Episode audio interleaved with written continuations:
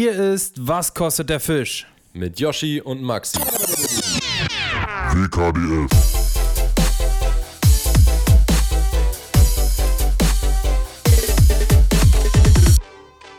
Herzlich willkommen, liebe Freunde und Freundinnen, zu einer neuen Folge Catch and React. Quatsch. Fast. Ich, fast. Sorry, was kostet der Fisch? Ähm, das ist der gleiche Anfang immer so, die ersten äh, Wörter, deswegen äh, ja, äh, komme ich da manchmal ein bisschen durcheinander. Aber ähm, ist auch kein Wunder, dass ich hier heute ein bisschen durcheinander komme, denn Maxi ist aufgeregt, sind- sei ehrlich. Ich, ich, ich, bin, ich bin aufgeregt heute, denn äh, es ist heute eine Folge mit einem absoluten super Raubfisch-Profi. Außerdem ist dabei Yoshi und Dietmar Isayasch. Hallo. Richtig. Herzlich willkommen. Ja, herzlich Didi. willkommen. schön, dass Ja, schön, dass du dabei bist. Obwohl uns äh, auch ein paar Kilometer trennen, muss man ja sagen. Ähm, du sitzt nicht ganz, Kilometer. nicht ganz am anderen Ende von Deutschland, aber ist auf jeden Fall ein paar Stündchen weg. Wir haben es trotzdem, äh, trotz unserer ähm, gewohnten Spontanität hinbekommen, dir das Mikro zukommen zu lassen und hier auf den Sonntagabend mit dir gemeinsam alle uns zu verabreden, um diesen Podcast aufzunehmen. Ja, super toll. Nee, ich habe ähm, ein Paket bekommen und da war ein cooles äh, Mikro drin und ja, jetzt sitzen wir hier. Äh, Carmen ist unten im Wohnzimmer und guckt sich irgendeine äh, Soap an und äh, ich sitze hier mit euch. Perfekt. Dein erster Ja, Podcast oder hast du schon mal irgendwo ähm, so bei mein, so einem mein, Format mein, mein mitgemacht? erster Podcast, schon mehrere Rottpots, aber Podcast ist das der erste. Ja. Sehr schön. Ähm, das ist cool. Vor allem, äh, wir haben, Yoshi hat gerade gesagt, wir haben hier in unserer gewohnten äh, Spontanität das mal gemacht. Wir haben natürlich dafür die letzte Folge ausfallen lassen, weil es so spontan dann doch nicht ging. Also, sorry dafür. Aber dafür haben wir dieses, äh, dieses Mal, diese Woche einen Stargast natürlich. Und nächste Woche haben wir auch nochmal einen coolen Gast. Ja. Ähm, das Wird auch sehr spannend. Ja, auch eine coole Folge. Ist dann tatsächlich auch schon die letzte Folge. Also Didi macht jetzt mit uns die vorletzte Folge von dieser Staffel, sage ich mal. Okay. Und ähm, in der letzten Folge ist dann der ähm, Alexander Segelke vom äh, DRV dabei. Und da sprechen wir auch nochmal über ein paar coole Themen. Mit Ali kann man sich auch dumm und dämlich quatschen. äh, aber ich glaube mit. Didi auch. Mit Didi auch. ja, Mal gucken, ob wir, mal gucken, ob wir heute unsere gewohnte Zeit von ungefähr einer Stunde, Stunde zehn einhalten können oder ob wir deutlich weit übers Ja, Ziel sonst- hinausschießen. Sonst gibt es wahrscheinlich Ärger mit Carmen, weil äh, gibt Ja. irgendwann Essen. Oder hast du schon gegessen? Nee. Nee, wir müssen noch essen. Also Ja, du hast ja, gesagt eine Stunde, also von daher, ähm, das ist, wir werden noch rechtzeitig schon essen, keine Panik. Gut. Ja, dann würde ich sagen, ähm, aber als erstes fangen wir mal an mit Didi. Also ich denke mal, es wird keinen geben, der hier äh, Didi nicht kennt von unseren ZuhörerInnen. Ähm, da wird äh, ja jedem der Name Dietmar Isaiah schon ein Begriff sein.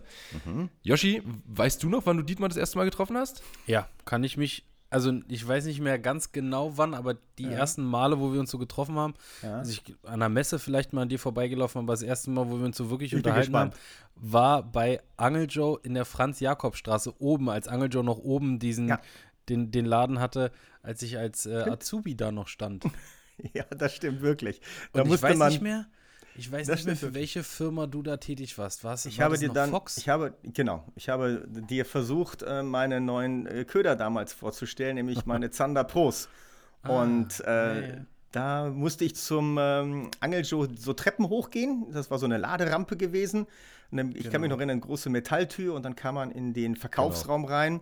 Gleich sofort die, die, die Theke, ein paar richtig große, mh, ja, so Glasvitrinen mit jeder Menge teurem Japan-Zeug. Und da war da so ein kleiner Junge, noch ohne Schnäuzer, der dann vom Barschangeln kam und mir äh, ganz toll erklärt hat, dass er irgendwie heute 20 Barsche von 25 Zentimetern gefangen hat. Und äh, ich ihm gesagt habe, ja, vielleicht sollte er mal den Thunder Pro Shed in Natural Perch fischen, dann fängt er auch mal ein 50er.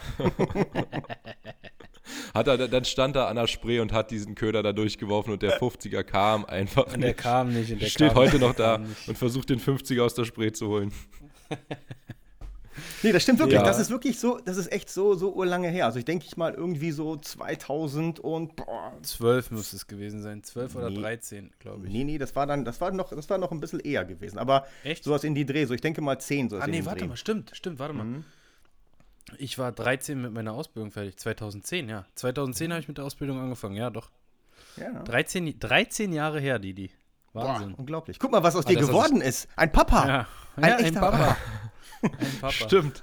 Und dass du dich da noch dran erinnern kannst, also ähm, nicht jetzt Yoshi, für den, da, da kann ich mir schon gut vorstellen, dass er sich dran erinnern kann, aber dass die, die sich noch dran erinnert, das ist verrückt. Also, Ja, weil- mal, das, weil ist, du das ist ein, gerade als- eins, von, eins von meinen Autismen, dass ich mich an solche Sachen leider immer noch erinnern kann, auch wenn die schon urlange zurückliegen. Also ich kann mir zwar Namen nicht unbedingt immer merken, aber so Gesichter und auch ähm, Situationen, die sind wie eingebrannt in meinem Schädel und äh, die werden auch nie weggehen. Auch besondere äh, Momente während des Angelns oder die irgendwo mal was passiert sind, ob es jetzt im Berufsleben war, die sind, äh, ja, wie gesagt, äh, ähm, in einem, in einem entsprechenden Buch mit einem silbernen Knopf äh, versehen, da sind die halt drin. Aber wirklich krass, Cool. weil du hast ja damals, äh, Hm. als du viel im Außendienst gearbeitet hast, da, oder war es Außendienst?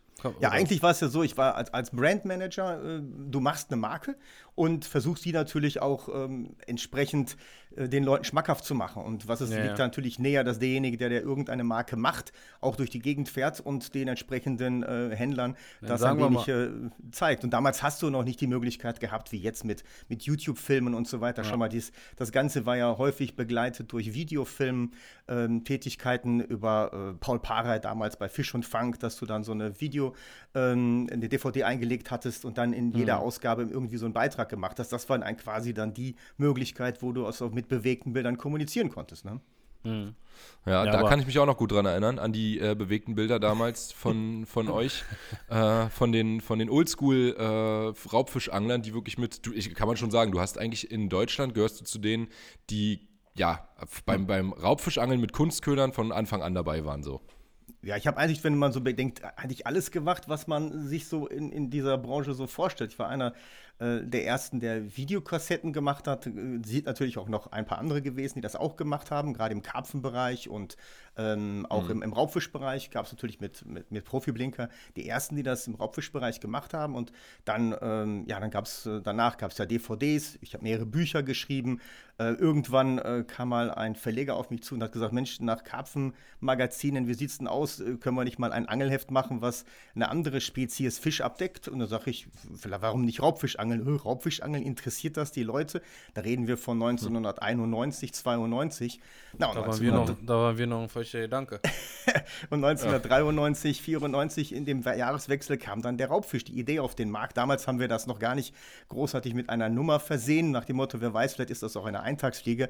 Na, wenn man aber bedenkt, dass äh, daraus jetzt ein Heft geworden ist, was schon so viele Jahre etabliert ist. Und ich war quasi der Erfinder von dem Ding. Ich musste zusehen nach der Arbeit, äh, wenn ich aus der Arbeit kam, dass ich dann um 17.30 Uhr mich am PC gesetzt habe, Texte geschrieben habe, äh, am Wochenende äh, Fotos geschossen, für die, um, um meine 74, war das 76 Seiten, keine Ahnung, voll zu machen.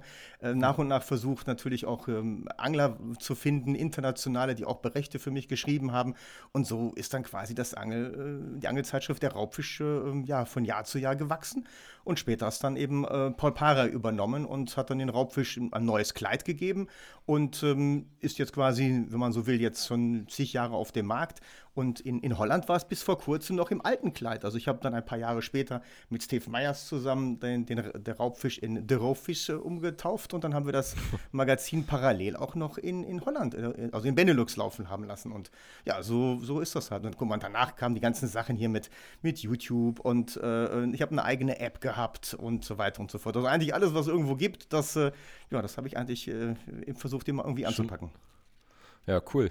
Und du hast ja auch, Fall eine Menge. also du, du hast, ich habe mich neulich mit Yoshi darüber unterhalten, da haben wir uns gefragt, ähm, Hm. wie das war damals mit den DVDs. Ich, ich habe dir irgendwann mal Fotos geschickt von äh, einer unterschriebenen DVD. Ja. Genau. Ich, muss, die ich, ich, von musste, dir habe. ich musste so lachen. Noch, noch vor kurzem auf einer Veranstaltung äh, habe ich Matze Koch gesehen und da hat mir Matze sogar auch noch eine Mans-DVD. Ich habe ja damals eine, eine, gar nicht DVD, eine Mans-Kassette war das, ähm, wo man die Produkte von Mans, die ich damals auch vertrieben habe, aus den USA, weil ich eine Zeit lang in den USA äh, dort für die Amis tätig war und auch später auch die Produkte äh, hier in Europa populär gemacht habe. Und da habe ich eine, ja, eine Videokassette aufgenommen, einmal auf Holländisch und einmal auch entsprechend auf Deutsch. Und da hat er sich die auch unterzeichnen lassen von mir. Da guck mal, wie lange ist das her? Und jetzt mache ich hier mein eigenes Ding bei Paul Pare. Und genauso hast du mir auch äh, was äh, mal ein Foto gezeigt über WhatsApp nach dem Motto, guck mal, was ich hier noch gefunden habe. Ist doch cool. Ich finde Genau. sowas, äh, ja, hat doch irgendetwas. Und ich, und ich bin immer noch da. Ne? Nicht im Sinne von, dass ich irgendwie, keine Ahnung, äh, im, am Erdboden verschluckt bin, weil ich irgendwie schon vielleicht äh, Oder durchgedreht wie andere. Ja, oder, oder, oder zu den Gruftis gehöre, aber ich denke mal, auch wenn man Die hier Anfang, Profis. Anfang 50 ist, kann man ja immer noch äh, auch mit den, mit den jungen Spunden wie euch durchaus mithalten, weil es ist ja, ähm, es ist und bleibt ja Angeln. Und der Fisch selber, der sieht ja nicht, ob da oben ein 20-Jähriger oder ein 50-Jähriger oder ein 80-Jähriger den Köder durchs Wasser zieht. Ne? Ja, eine Ja, der das ist auch echt Hobbys, cool am Angeln, dass man das kennt, ewig, genau, dass man das ewig machen kann. Nicht wie beim Fußball, wo du irgendwie mit Ja. 40 aussortiert wirst. Äh, sondern Da musst du Trainer das werden. genau. Und das ist beim Angeln, ja, wobei, gibt es nicht wirklich, aber eigentlich auch nicht, äh, Hm. gar nicht so schlecht. Ein, ein Angeltrainer für die, für, für Wettkämpfe hast du extra einen Trainer dann äh, beim Angeln. Habe ich auch gemacht, bisher beim so nicht. Habe ich auch gemacht. Ah, echt, Stippen. ja? Ja, da habe ich dann die Jugendmeister bei uns begleitet, weil wenn du selbst lange, lange Zeit gestippt hast, äh, war ich dann auch oft Bankrunner für die oder auch Trainer, habe dann auch den anderen über die Schulter geschaut, meinen Kollegen äh, Ratschläge gegeben, wie die fischen müssen, weil da gerade gut gefangen wird oder der eine fischt so oder der eine fischt so, um eben noch die nötigen Punkte im Sektor zu holen. Also dieses ganze Competition Fishing war schon immer irgendwo bei mir etwas, was ich sehr, sehr gerne getan habe. Früher mit Stippen und jetzt das eine oder andere, was eben halt äh, ja, mit Raubfisch zu tun hat.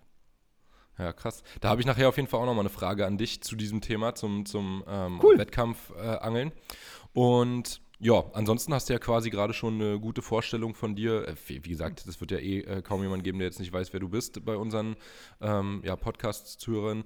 Aber ähm, trotzdem ist es noch, mal- noch mal ganz cool, das so ein bisschen zusammengefasst zu haben. Und Obwohl, ich es gibt weiß ja, auch noch. Es gibt ja einige Leute, die dann so am YouTube-Kanal sagen, hey, ich habe deinen YouTube-Kanal gefunden, ich bin gerade Anfänger, ich finde deine YouTube-Videos mega geil, weil du alles genau gut erklärst und das auch, auch auf dem Whiteboard genau noch einmal den Leuten verdeutlichst. Man kann das auf Stopp machen, nochmal zurückspulen, sich das nochmal genau anschauen. Also im Endeffekt habe ich mir gesagt, als ich mit so einem YouTube-Kanal anfing, dann soll das genauso sein, wie ich früher meine Artikel für die diversen Angelzeitschriften geschrieben habe. Ne? Weil ich möchte den Leuten äh, toll, äh, tolle Fänge kann, können alle Leute zeigen, weil man viel Zeit am Wasser verbringt, fängt man irgendwann große Fische, das ist halt so. Aber so die Ins Ja. und Outs, die drumherum äh, eine Rolle spielen, äh, ich denke mal, da sind sehr, sehr viele Leute dankbar drum, wenn man denen entsprechende Tipps gibt, äh, wie man eben das Angeln erleichtert, Sachen verbessert und vielleicht auch ein bisschen Geld sparen kann. Ne? Definitiv. Ja, genau. Dafür, dafür sind die YouTube-Tutorials ja super. Äh, was ich gerade noch sagen wollte, als äh, ich kann mich auch noch an das erste Treffen erinnern äh, von uns, da, ähm, als du diese DVD nämlich unterschrieben hast, das war auf der Angelwelt in Berlin. Und Cool. da weiß ich auch noch, das erste, was äh, Didi zu mir gesagt hat, war erstmal, also er musste mich erstmal ein bisschen fronten. Ich hatte nämlich äh, ganz knallrote Schuhe an und da hat er gesagt, ich sehe aus wie ein Storch. Das, äh, da kann ich mich auch noch dran erinnern. Aber mit Schuhe, mit Schuhe hast du mich ja. Also ich bin ja, ich bin ja irgendwo äh, so ein Schuhfetischist. Ich habe ja über 200 Paar Schuhe zu Hause und Wirklich? Ach echt, du auch? Ja, ja, also ich, also jetzt, jetzt nicht, du hast wahrscheinlich nur Sneakers, aber ich habe wirklich ganz, ganz noch, ja, ich, bei mir ist das ja so, es sind irgendwelche Schuhe, ähm, die, äh, keine Ahnung, also irgendwelche Leute in Italien machen, weil ich die ganz einfach lange, lange tragen möchte. Also nicht hier so zweimal tragen, dann Ah, ja. lösen sich von der selber auf, sondern sind handgemachte Schuhe, bezahlst ein bisschen mehr, aber dann hast du auch was davon. Ich habe Schuhe, die sind teilweise schon zehn Jahre alt, die trage ich immer noch, zwar nicht jeden Tag, sondern immer wieder regelmäßig und in die hat man sich eigentlich verliebt, aber das ist dann halt eben sehr nachhaltig gearbeitet und äh, von daher finde ich das ganz toll und deswegen und zu jedem äh, Anzug, den ich habe oder zu jeder unterschiedlichen Hose habe ich auch mindestens drei oder fünf Paar Schuhe, die dazu passen. Ne? Geil. Wusste ich gar nicht, Cool, das habe ich, so hab ich auch nicht gewusst. Ja, vor allem ich, ich denke mir ganz oft bei meinen Schuhen so, ich, ich habe so viele und kann sie so selten tragen, weil beim Angeln ziehst du dann halt nicht an. Ja. Und äh, da zieht man dann doch irgendwelche, ja, nicht so äh, schönen Schuhe an, beziehungsweise halt einfach Outdoor-Sachen. Du, du, ziehst, du ziehst dann irgendetwas an, was der Situation angenommen, an- also angepasst Genau. ist, ne? Und nicht da jetzt, geht es dann äh, eher, eher um die Funktion schick. als, ähm, genau, als ums, als ums Aussehen. Ja. Ja, cool, äh, interessant. Haben wir schon mal, siehst du, haben wir schon mal die, die hier eine Info entlockt, die bestimmt nicht äh, viele kannten. Okay. Ja, Eine ansonsten Info, die, fangen wir. die, ja, eine Info, Ja, die uns sonst noch äh, brennt interessiert. Ja. Didi, wie waren denn deine letzten Angelausflüge? Weil unsere Woche liegt natürlich hinter uns. Bei, äh, Ja. wir können ja sagen, unsere Wochen, weil es waren, es waren zwei bei uns. Äh, mich hat es, Seit dem letzten Podcast, genau. richtig, mich hat es in dieser ganzen Zeit ein einziges Mal ans Wasser getrieben und eigentlich auch nur, um ein paar fehlende Aufnahmen für ein YouTube-Video, was nicht, ganz- noch nicht ganz fertig war, zu machen. Mhm, mhm. ähm, wo aber nicht wirklich ernsthaft geangelt wurde. Deswegen ist es bei mir relativ schnell zusammengefasst. Bei Maxi denke ich mal auch, weil der äh, sich im Skiurlaub befand letzte Woche oder Okay. vergangene Woche. Ja, genau. Ähm, aber einmal Ich war warst du trotzdem am Wasser, ne?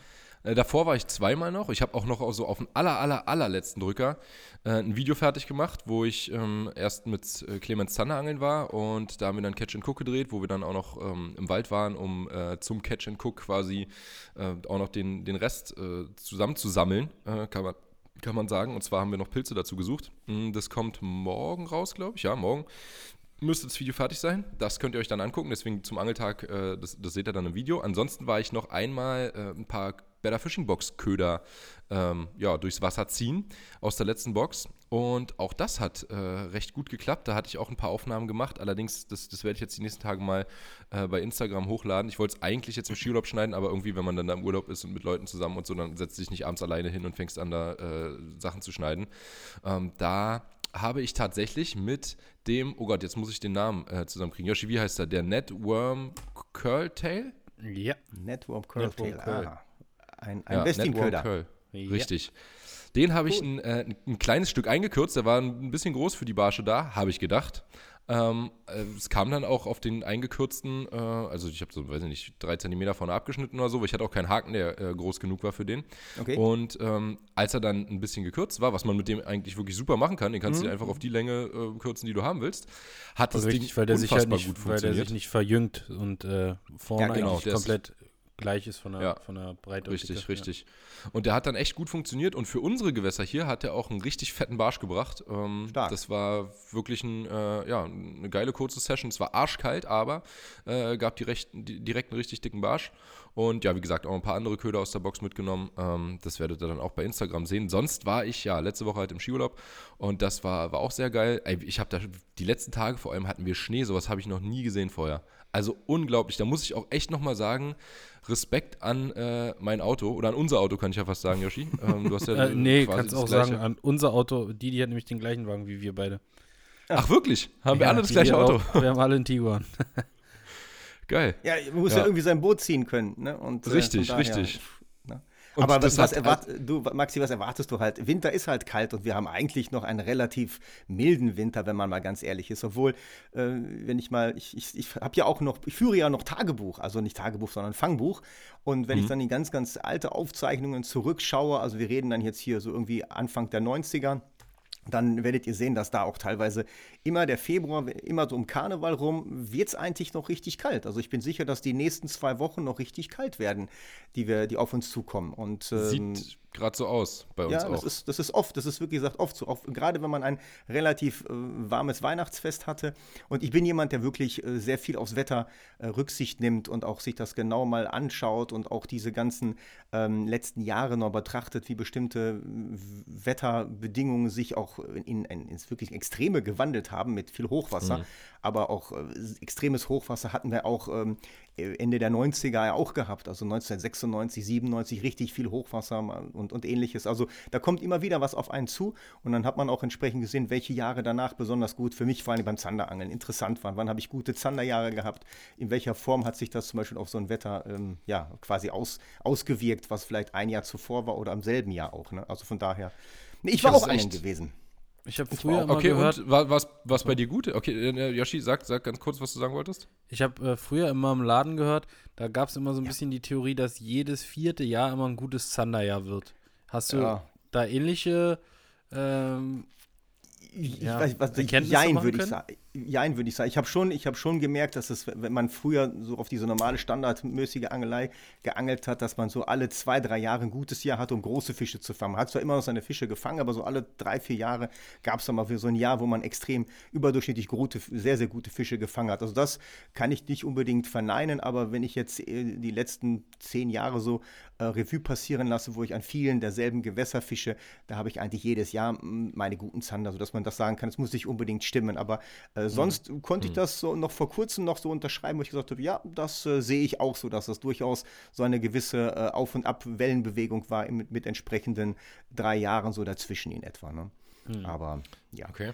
Und wie war es bei dir angeltechnisch? Weil bei uns war es jetzt wirklich die letzten Wochen, also auch was ich von den anderen Leuten gehört habe, ja. die so unterwegs waren oder halt auch wenn ich selber war, ja. äh, war es doch relativ zäh jetzt wieder. Wobei es davor, also der Anfang des Jahres bei uns war extrem der gut. War Wir haben so viel Zander. Gut, ja wirklich vorher noch nie in so kurzer Zeit gefangen. Also bei uns hier so Berlin, Brandenburg okay. äh, und Umgebung. Äh, wir hatten neulich mal einen Tag, da war ich mit Yoshi unterwegs, da hatten wir irgendwie 40, 45 Zander. Ähm, der Großteil auf jeden Fall auch maßig und äh, das halt an einem, an einem Abend. Also wirklich nicht mal, eine, nicht mal eine ganze Nacht. Wir waren irgendwie bis um neun angeln oder was? Boah, äh, oder um zehn vielleicht. Ja, von fünf bis neun äh, aktiv oft oder äh, aktiv auf Zander geangelt und ha haben wir vorher hier in der Umgebung halt so gut wie noch nie erlebt, sowas. Auch wirklich. Das ist echt, das ist eine echte Sternstunde. Gut, wir haben, äh, ich war unterwegs und zwar haben wir seit ähm, dem 1. Februar Nein, seit dem 1. Januar, Entschuldigung, also seit dem 1. Januar haben wir einen neuen Mitarbeiter bei uns ähm, bei Westin und zwar einen Media Manager und der ist der Marius und der ähm, übernimmt jetzt äh, auch meinen YouTube-Kanal zum Filmen. Und ähm, viele von euch werden sich, ich sehe das ja immer wieder an Kommentaren, hey Didi, wann kommt mal wieder ein Tutorial von dir und so weiter. Wir haben jetzt schon seit fast zwei Monaten nichts mehr gesehen. Liegt halt daran, dass äh, ja, ich mich um einen neuen Kameramann bemühen musste. Und jetzt kam es halt so, dass bei Westin jemand Neues eingestellt wurde und der macht dann neben Carmen, die auch immer noch mich regelmäßig begleitet, dann noch die entsprechenden Filme. Und so waren wir auch draußen gewesen und zwar ähm, ja, vor ein paar Tagen. Ähm, hatten äh, einen sehr, sehr guten Zandertag gehabt, muss ich sagen. Nicht viele Fische, aber mhm. sehr, sehr schöne Fische. Ähm, aktuell habe ich auf Instagram ein äh, Foto gepostet von meiner neuen Autogrammkarte. Da ist ein Fisch von ähm, über 90 Zentimeter drauf, ein ziemlich dicker Zander, der ist dann auch Titel meiner Autogrammkarte. Und äh, die okay. werde ich dann wahrscheinlich, wenn Leute Interesse haben, auch jetzt auf der kommenden Messe in Österreich in Wels verteilen. Und das war eine der schönen mhm. Fische, immer so viele ähm, 70 plus Fische gefangen und auch einige 80er und 90er Zander. Wenig, aber gute Geil. Fische und das hat ziemlich viel Spaß gemacht, trotzdem es sehr wechselhaftes Wetter war mit ziemlich viel Wind.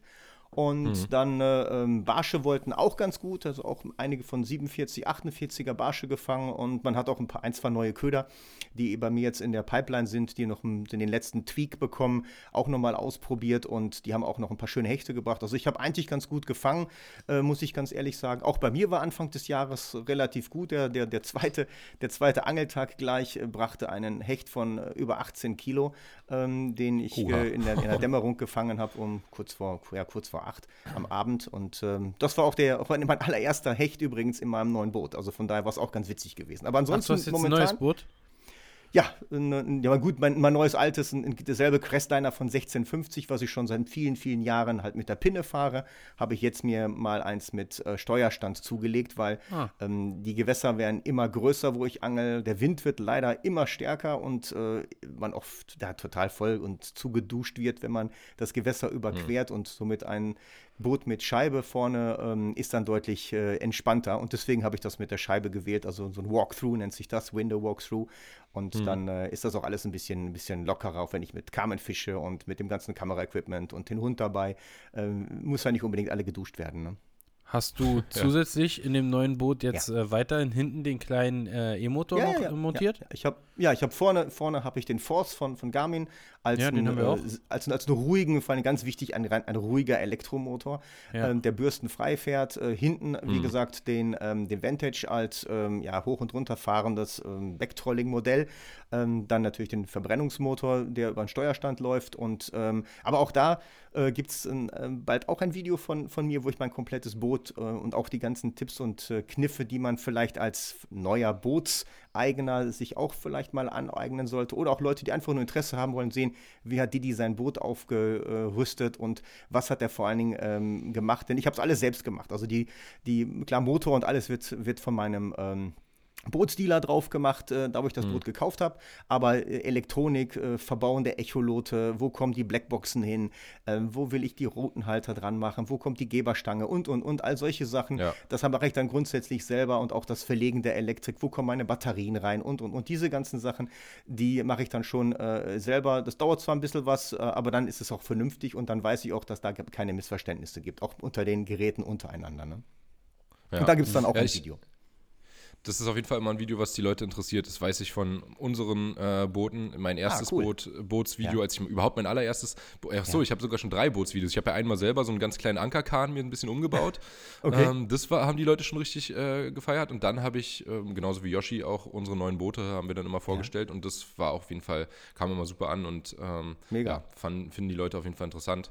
Äh, Finde ich selber auch total interessant, was macht, äh, was machen andere Leute auf ihren Booten so. Mhm, mhm. und da lernt man ja auch wirklich nicht aus, vor allem bei dem, äh, bei der Technik, wie die sich entwickelt und so weiter. Ne? Ähm, es geht ja nicht, auch, es geht auch, in meinem Video wird es auch nicht nur um das Boot selber gehen, sondern auch zum Beispiel um den Trailer. Also ich war auch beim Schweißvorgang ja. äh, des, äh, des Trailers selbst bei, bei Pega dabei. Wir haben das auch äh, ah, zusammen, vom Anfang bis zum Ende, vom Schweißen bis hin zum, zu der, zum, zur Farbgebung, wo dann der Trailer komplett zusammengeschraubt wird. Dann wird das Boot mit einem Kran auf den äh, Trailer gepackt, dann werden die Rollen angepasst, dass es genau mittig läuft und denn viele ja. der Angelboote, ähm, da wird sehr viel Geld ausgegeben und eigentlich da, wo es dran, drauf ankommt, nämlich auf dem Trailer, gerade wenn man viel ähm, rumfährt, durch die Gegend fährt von A nach B, hm. ist der Trailer ganz, ganz, ganz wichtig, weil der macht im Endeffekt unterm Strich nachher viele Angelboote kaputt, weil die Boote gehen nicht auf dem Wasser kaputt, sondern auf der Fahrt, äh, wenn man damit auf der Autobahn unterwegs ist, dann die Huckel, ja. jede, einzige jede einzelne Bodenwelle kann irgendwelche Risse und ähnliches verursachen, wenn man den falschen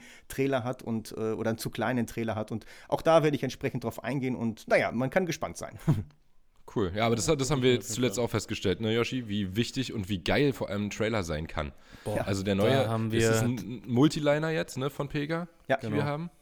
Ja, ist, das ist Ding auch ist fürs Angelboot das Beste, was es gibt aktuell. Ist wirklich so. Ja, also man, ich habe ja sehr viele verglichen. Ich habe früher einen Loadride gehabt aus Amerika äh, und, und andere amerikanische Trailer, die man dann mit viel ähm, Umbaugebühren dann äh, vom, beim, Wasser, beim, beim Wasserstraßenschifffahrtsamtblödsinn, beim, beim Verkehrsamt dann quasi hat, hat anmelden können. Ähm, alle super gut darüber nachgedachte Trailer, aber das, was jetzt man so in, in Europa kaufen kann, ist wirklich der Multiliner von Pegaso, das Nonplusultra. Hm. Ja, das, ja, vor allem äh, halt also auch, dass man so ein großes Boot alleine handeln, handeln ja. kann. Das ist schon. Ja. Und, und, nicht mal nicht mal mit einer elektrischen Ankerwinde oben drauf, das ist schon. Und wie, wie easy und cool man da ja. einfach rauffahren kann und das wirklich im Vergleich zu dem Trailer, den wir vorher hatten, es war zwar auch ein äh, Pega-Trailer, aber ich, ich komme nicht mehr auf den Namen. Das war halt so ein V-Liner, glaube ich. Ja, das kann sein. Es war so ein ganz, ganz simples Ding. Hat auch funktioniert, mhm. aber jetzt, mhm. wo wir den Vergleich haben, ist Wahnsinn. Wir hatten halt vorher nicht den Vergleich, weil wir vorher noch nie irgendwie einen vernünftigen Trailer mal genutzt hatten. Und das ist ja, schon echt krass. Nee, es lohnt sich, lohnt sich wirklich extrem, äh, da ein bisschen mehr Geld auszugeben und dann was Besseres zu haben. Ja. Und ähm, einmal eben wegen der, was du gerade angesprochen hast, wegen der Boote für die, äh, für die Sicherheit der Boote äh, wichtig und dann eben auch einfach für den Komfort beim, beim Slippen, beziehungsweise für die, ja, äh, ja dass es einfach unkompliziert ist und sonst denkst du halt dreimal drüber nach, so, oh, soll ich jetzt hier echt nochmal das Boot rausholen, dann vielleicht sogar nochmal woanders reinschmeißen, weil es hier heute nicht läuft und so. Heute äh, mit dem neuen Trailer, du fährst halt raus, das haben wir jetzt gerade bei unserer letzten Holland-Tour einfach ein paar Mal gemacht, sagst, okay, jetzt hier äh, tagsüber ist hier schön, schön zum Barschangeln, aber sobald es dunkel wird, Zander ist hier eher kacke, mhm. ähm, dann holen wir das Boot halt raus, fahren nochmal schnell äh, mit dem Auto 15 Kilometer weiter oder 20 und äh, schmeißen das Boot dann wieder da rein. Ähm, das ist, ja, muss man sich keine großen Gedanken drüber machen, sondern macht Stimmt. man einfach schnell und ist in ein paar Minuten erledigt. Na cool. Das ist wirklich ein enormer so, Vorteil. So soll so es ja auch so ja auch sein und man hat ja auch nicht immer, das habt ihr auch selbst äh, schon mehrfach erwähnt, nicht unbedingt die allerbesten Trailerstellen, die super toll betoniert mhm. sind. Manchmal sind das ja. auch irgendwelche Wald- und Wiesendinger und wenn man dann ja. äh, vernünftiges Auto hat, dass das auch rausziehen kann, aber vor allen Dingen auch ein Trailer, der auch durchaus bei einer relativ äh, ja, gewöhnungsbedürftigen Trailerstelle und Rampe das Boot zwar ins Wasser bringt. Rein kommen sie alle, wie heißt das so schön, wie beim, wie beim Flieger, runter kommen sie alle, aber wie wieder ja. raus. Und wenn man da den verkehrten Trailer hat, dann bricht man sich schon äh, teilweise die Arme. Ne? Ja. ja, richtig. Äh, mir ist gerade noch eine Sache eingefallen, als ja. ähm, du gesagt hast, dass es bei dir ganz gut war und so und dass du außerdem auch ja. sehr viel auf dieses Wetter achtest. Ja. Als wir neulich äh, das letzte Mal los waren, wo ich ähm, einen Catch and Cook gedreht habe, da waren mhm die ganze Zeit immer so 5, 6, 7 Grad. Nachts mhm. auch so, weiß ich nicht, 3, 4, 2, wenn es äh, mal kalt war. Als wir dann los waren, da waren es nachts auf einmal minus 2, tagsüber auch noch so 0 nur. Also ist ein bisschen von der Temperatur abgestürzt. Vor allem ja. ist aber der Luftdruck von 1042 runter innerhalb von einem Tag oder anderthalb Tagen so mhm. auf 1020 Hektopascal. Und das würde ich behaupten, hat man den Zandern sehr angemerkt, dass das passiert ist vorher. Und bist du, also es ist Luft. Im Positiven so, oder im Negativen? Im Negativen. Also von 1040 auf 1020 der Absturz, der hat den gar nicht gefallen. Also ist, ich habe das ja, auch, auch, wo ich meine, die, diese, diese Angel-App gemacht habe, Fishskill, habe ich ja auch ähm, da sehr, sehr viel, ich habe so eine Art, ja, so einen Beißkalender auch entsprechend äh, ähm, dabei aufgestellt und auch selbst wenn ich Sachen ähm, mir notiere aus der Vergangenheit in meinem Fangkalender, dann mhm. trage ich mir so etwas auch durchaus ein. Also Wassertrübung ist für mich ganz wichtig, Windrichtung, Windstärke ist ganz entscheidend und auch der Luftdruck. Das sind so die Sachen, die ich immer mal grundsätzlich notiere.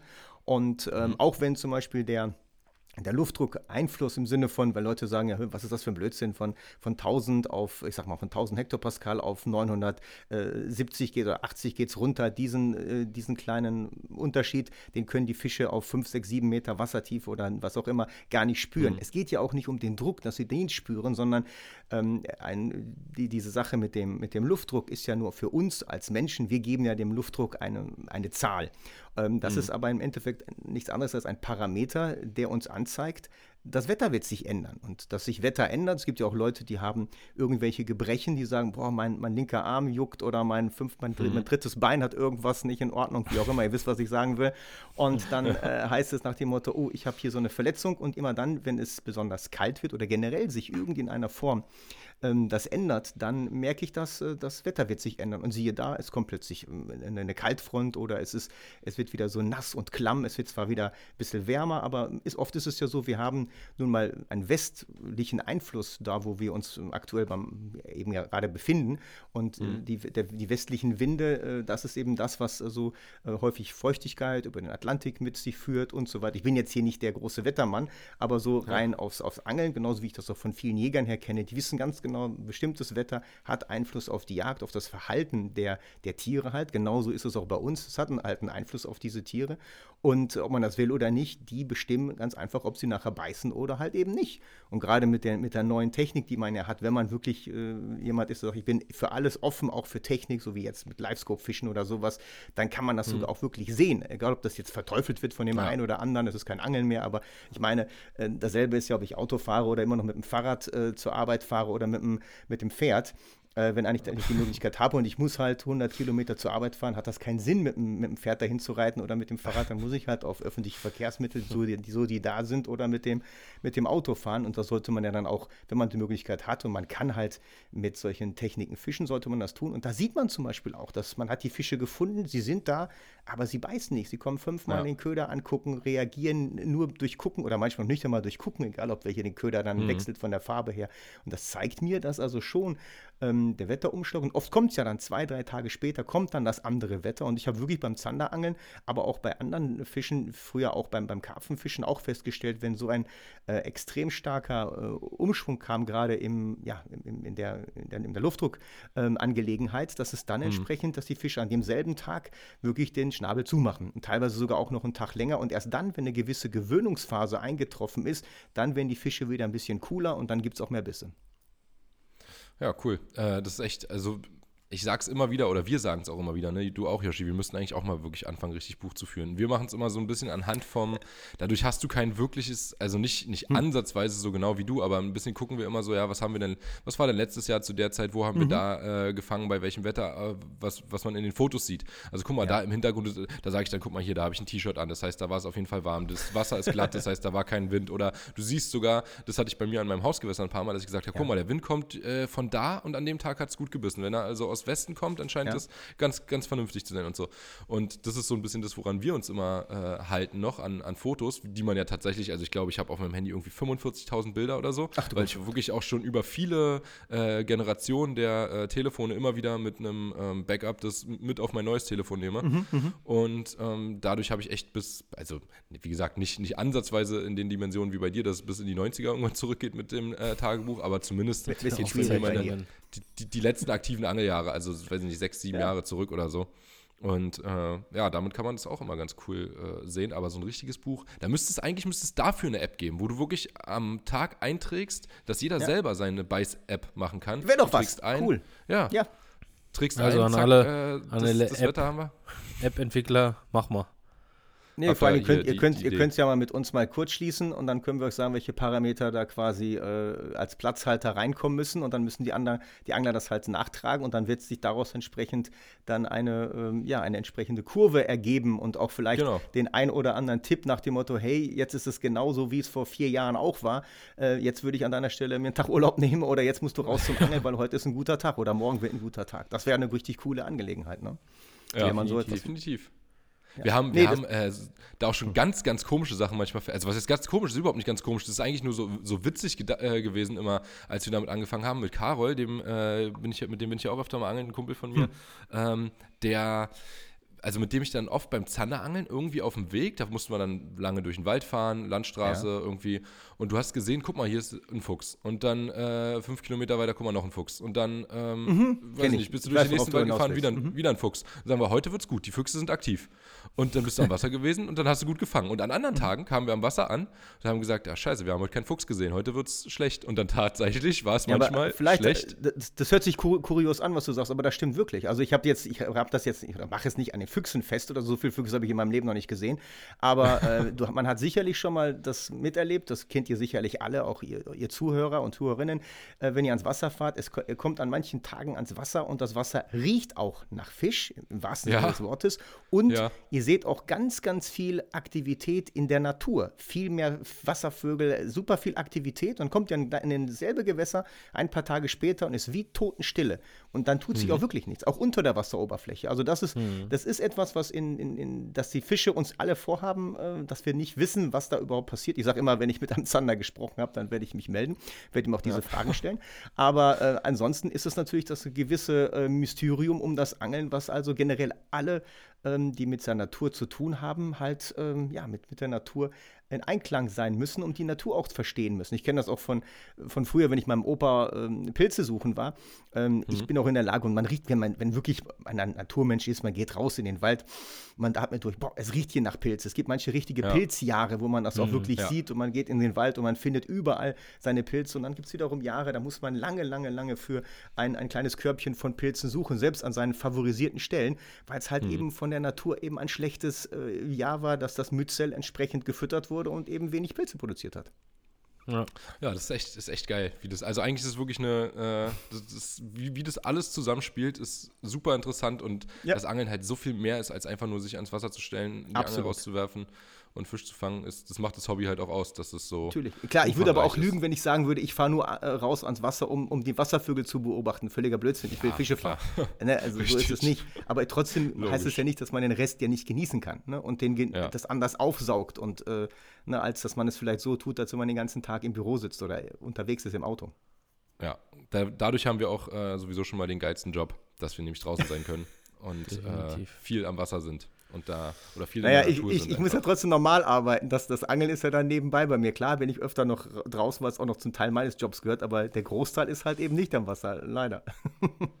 Wäre schön, wenn es ja. so ist. Aber ist ja auch, äh, kann, kann, ja nicht jeder so, ja, so, so ein Lodderleben haben wie, wie wir. Ähm, Yoshi, ja. du äh, hast erste Frage, kommt. Genau, du hast dir ein paar Fragen überlegt. Ich auch. Wir haben ähm, die, die jetzt schon jetzt schon sechs Löcher in den Bauch gefragt, aber wir machen weiter. Ähm, ja. Denn wir sind noch nicht mal richtig bei unseren, bei unseren Fragen angelangt. Okay. Ähm, aber ein paar Sachen interessieren uns und bestimmt auch unsere Zuhörer brennt. Deswegen würde ja. ich gerne wissen von dir, Didi, hm. ob du meinst, dass hm.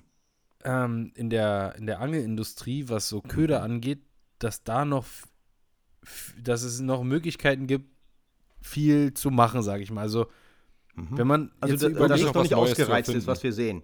Ja, ich meine, es gibt doch eigentlich schon alles in allen Größen, mhm. in allen Farben, von mhm. jeder Firma, in mhm. zig Varianten und Ausführungen. Mhm. Meinst du, dass es bald nochmal, oder hast du, könntest du dir vorstellen, dass nochmal irgendwas komplett Neues kommt so? Also, also muss ja nicht mal irgendwie, muss nicht mal irgendwie jetzt äh, sein, ich dass weiß, was du meinst. Gummifisch, Wobbler, äh, Spinner, äh, jetzt angenommen kommt nochmal irgendwie ein Holzköder oder also ich kann mir durchaus, ich kann mir durchaus vorstellen, ich habe ich hab ja dieses, diese Szene, ne, habe ich ja schon seit irgendwie fast gefühlt 35 Jahren irgendwie hinter mir, äh, mit denen ich mit, und von, von, von den ersten Anfängen, wo man dann auch äh, wirklich als, als Nase weiß, dann nach, äh, als Greenhorn nach China fliegt und da wirklich äh, in den 90er Jahren da komplett äh, überfordert ist, was einem da entgegenkommt, bis jetzt in, die, in der modernen Zeit. Ähm, unabhängig davon denke ich, es wird immer irgendetwas Neues geben. Ähm, das Rad neu erfinden, ich sag mal, dass ein Gummifisch entweder einen äh, Hammerschwanz hinten hat oder einen V-Schwanz oder einen Pin oder was auch immer, das wird es immer so geben. Ein Wobbler wird eine Tauchschaufel haben, wird vielleicht irgendwie anders heißen, äh, wenn sie eckig ist, äh, Scrabble oder wie auch immer, aber so wird es immer sein. Aber ich kann mir durchaus vorstellen, dass auch um die Nachhaltigkeit und, und auch der ganze ähm, Ökogedanke, der dahinter steht, was auch zu Recht ist, dass wir in diese Richtung dass sich noch einiges tun wird. Dass ich kann mir durchaus vorstellen, dass ich noch oder dass wir noch miterleben, dass es jemanden gibt, unabhängig, ob man jetzt von Haribo oder anderen Sachen sprechen, aber von, von Ködern, die wirklich so ähm, öko-friendly gemacht werden können, dass man theoretisch am Ende des Tages dann die Köder essen könnte.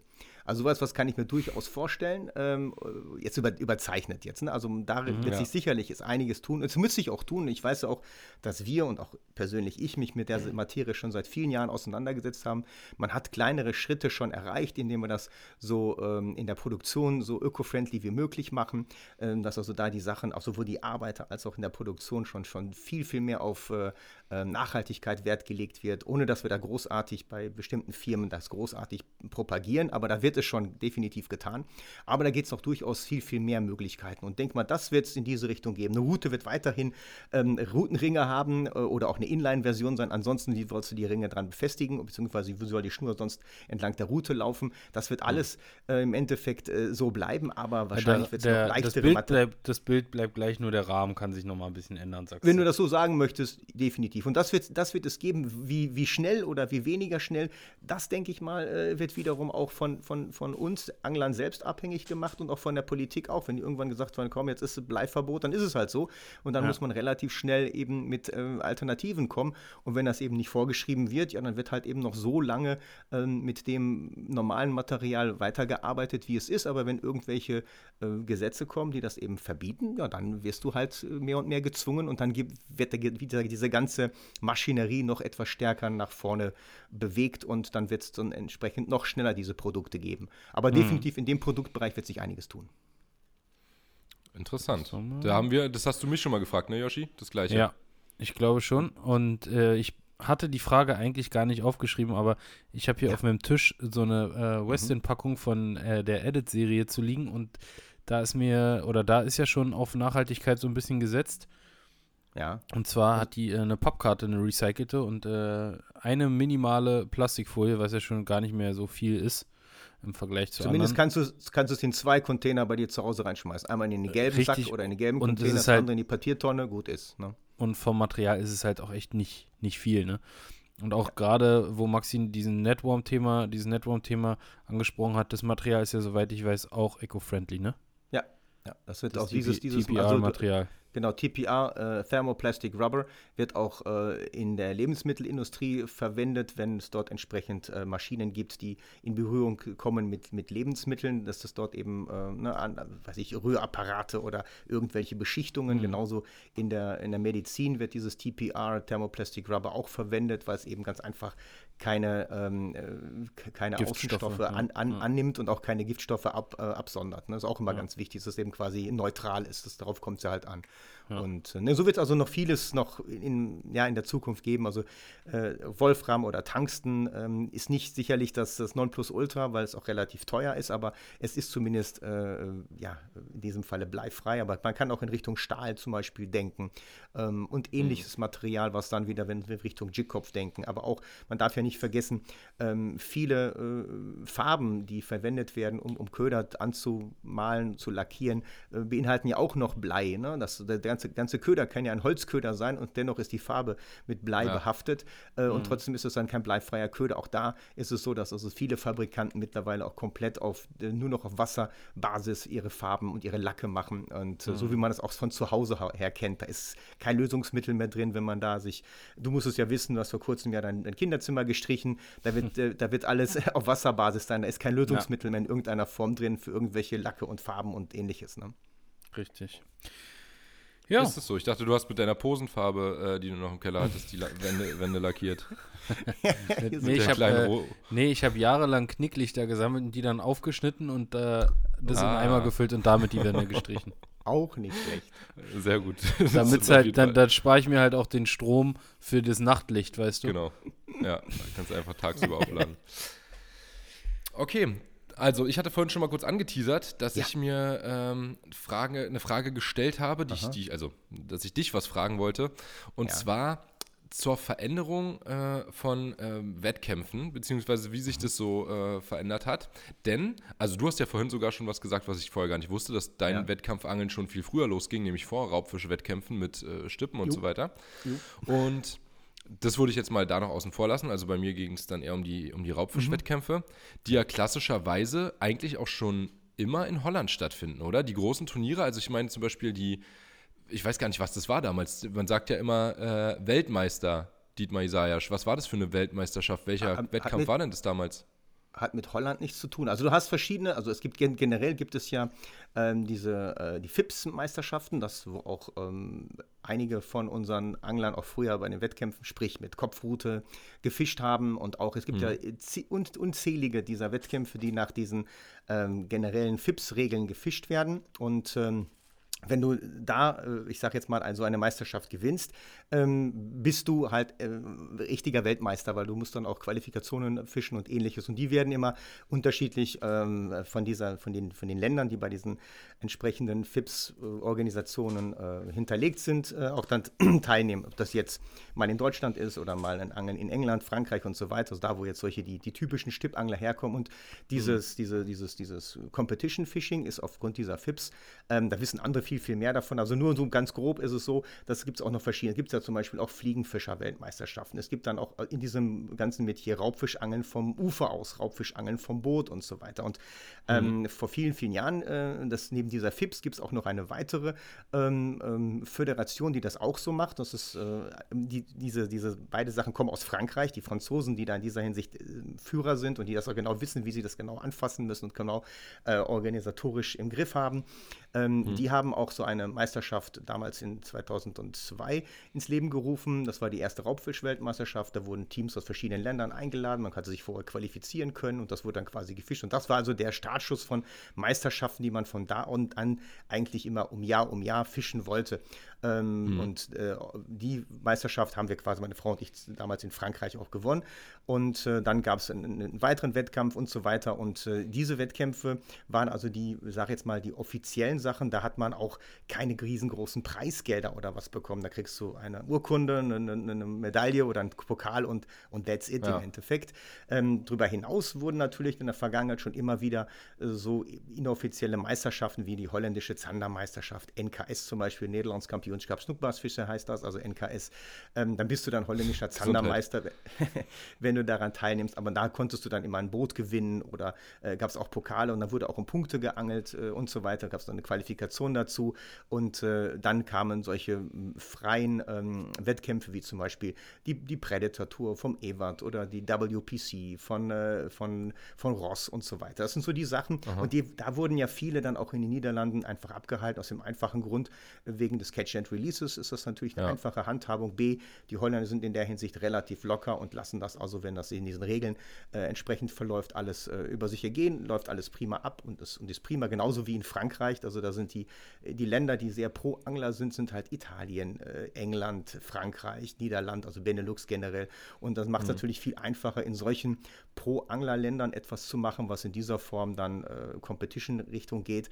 Immer die Respekt, äh, der Respekt vom, von der Kreatur natürlich vor Augen geführt und, und, und. Das macht mhm. natürlich die Sache auch für die Teilnehmer äh, einfacher und auch für die Veranstalter. Und so ist es halt, ähm, so, muss, so muss man das halt sehen. Ist ja, ist ja ähnlich wie so ein Grand Slam zum Beispiel, wenn jetzt so eine Meisterschaft stattfindet, ob sie jetzt Europameisterschaft oder wie auch immer genannt wird, aber wenn man jetzt hier, ähm, wie beim Tennis Grand Slam, äh, Australian Open oder so, ist man ja in dem Sinne, hat man dann auch ist man kein Weltmeister, aber und hat eben die Australian ja. Open gewonnen.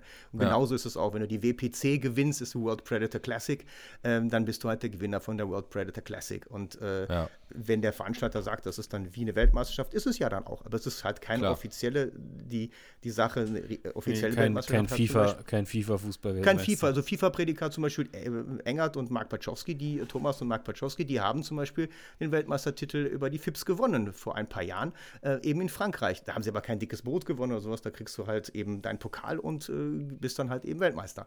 Und ähnliches war es auch damals bei uns gewesen. Also du hast dann entsprechende ähm, ja, Organisatoren, die das dann halt auf diese Weise aus, äh, ausrichten, äh, mhm. anhand der Regeln. Ne? Okay. Aber man könnte theoretisch, kann man ja, ja. sagen, so die also beim, beim mhm. Boxen oder auch beim Tennis oder so, da gibt es ja dann immer so die großen, da hat man ja auch dann mehrere Weltmeistertitel von verschiedenen Klar, genau, ja, äh, Organisationen Boxen, und so weiter. Genau. Ja. Genau. Und äh, da kann man dann höchstens sagen, so was ist der größte Wettkampf? Der ist allerdings für uns in Europa zum Beispiel nicht, also was heißt nicht interessant, aber das ist nichts, wo, wo wir uns jetzt messen würden als, als europäische Angler. Äh, die, die, ja, es war bis vor boah, bis, bis vor wie vielen Jahren war es? Zwei Jahre. Äh, die, vor zwei Jahren. Jetzt ist ja Major League Fishing. Vorher war es, wie ist die Liga? Classics. Bassmaster Classic, genau. Classics. Ja, Genau, zum Beispiel, ja du, so du, die- wenn, wenn du als, wenn du, größten. du kannst, du kannst Bass, du kannst Bass, Bass, äh, Bassangeln-Weltmeister sein im Bassfischen, da wo auch Mhm. un, unsere Jungs auch äh, mit teilnehmen oder dran teilnehmen. Ähm, aber kannst, musst nicht unbedingt auch noch Bassmaster Classics Gewinner sein. Also da, wo du es am meisten von Ja. hast, ist, äh, du kannst lieber einmal Bassmaster Classic gewinnen oder Master, wie, wie auch immer, und bist dann im Endeffekt Millionär, wenn du fertig bist mit all deinen Sponsorverträgen, ähm, als einmal äh, Weltmeister im Barschangeln. Ich weiß auch, dass, dass es Amis gibt, die durchaus die, die Qualifikation haben, sagen aber, ich habe da keinen Bock, äh, nach Portugal runterzufahren oder weiß ich wo. Ich bleibe in den USA, fisch lieber äh, entweder diese, das Walmart-Tournament oder das äh, Bassmaster Classics, weil das bringt mir viel, viel mehr. Plus, es sind auch Gewässer, die ich in den USA kenne. Warum muss ich ein Jahr nach Italien, nächstes Jahr nach Portugal? Da muss ich Ja, mich ja. im Bolsena mit zwei Kilo Barschen rumärgern, wenn ich vielleicht irgendwo im, im Falcon Lake äh, einen Durchschnitt von, von acht bis zehn Pfund Barsche fange. Äh, zum, Ja, zum Beispiel. klar. Ne? Ja, ja, ja, auf jeden Fall, logisch.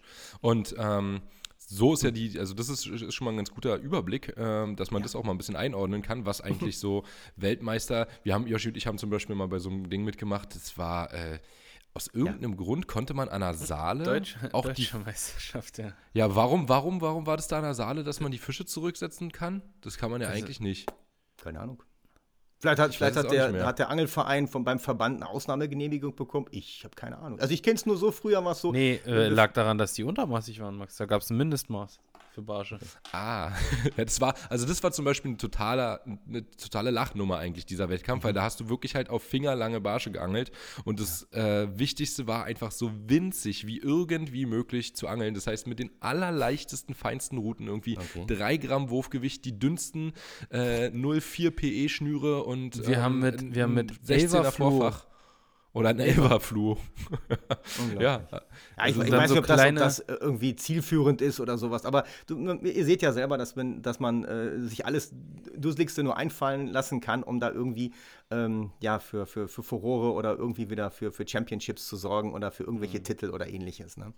Ja, ja meine, meine eigentliche Frage war nämlich aber eigentlich, wie sich das deiner Meinung nach verändert hat in den letzten Jahren. Denn wenn ich darauf so von außen gucke, der noch Ja. nie bei diesen ganzen, wir haben, Josh und ich haben einmal so ein Streetfishing-Tournament mitgemacht von äh, Ganki in ähm, Rotterdam war das. Holland, ja. Das war aber, Holland, das war aber vor allem hart, weil es ein äh, 24-Stunden-Tournament war. Das heißt, du hast halt Boah. irgendwie um 12 angefangen und um 12 aufgehört. Ähm, Okay. das war echt äh, hart, muss ich sagen. Äh, aber war auch geil irgendwie. Ähm, Würde ich jetzt aber nicht unbedingt nochmal äh, machen, vielleicht. Äh, Aber wenn ich von außen da, wie gesagt, als, ich sag mal in Anführungszeichen, relativ unbeteiligter ähm, Zuschauer drauf gucke, dann hat sich da doch einiges getan, was gerade diese ganze Bootsthematik, Technik und so weiter angeht. Also ich sag mal vor. Vor zehn Jahren, da wäre man mit so einem Boot, was wir jetzt haben, ne, mit äh, 50 PS und äh, 5 Meter Boot, 2 Meter, weiß ich nicht, 10 breit oder so und äh, ein paar Echoloten drauf, da wärst du schon vorne dabei gewesen. Heutzutage. Ja, vor zehn Jahren es- nicht. Ich würde eher sagen 15 oder 17 Jahre. Also auch selbst, Okay. wenn, du mal, wenn, du mal, wenn du mal schaust, so in, es fing so eigentlich 2000 so rum an. Ähm, bestes Beispiel war ist wirklich NKS in Holland. Also da haben regelmäßig zwischen 50 bis 70 Boote mitgemacht an, an, an jedem zweiten äh, Samstag oder Sonntag, je nachdem, wann der ausgerichtet wurde. Da gab es zehn Fischen im Jahr, um sich zu qualifizieren für ein finales Fischen. Und ähm, da hast du auch schon richtig viele, klar hast du auch kleinere Boote gesehen, aber da waren schon immer so 10, 15, 20 Boote dabei, die eure Klasse hatten und auch noch deutlich stärker. Also da waren auch schon damals Boote dabei. Und da fing das ja so an, dass diese ganzen amerikanischen Boote so in den Fokus gekommen sind. Erst äh, schwappte das so ganz langsam rüber, da war Lund ganz, ganz weit vorne zusammen mit Aluma Kraft. Und dann ähm, kamen natürlich noch andere Marken hinzu, aber das war halt eben alles auf Walleye, also sprich auf Zander äh, ausge, ausgerichtet gewesen. Und ähm, dann wurde es natürlich, so, indem man gemerkt hat, hey, die, die Leute haben da Bock drauf, sich miteinander zu, zu, zu messen. Die gehen auch vernünftig mit den Fischen um.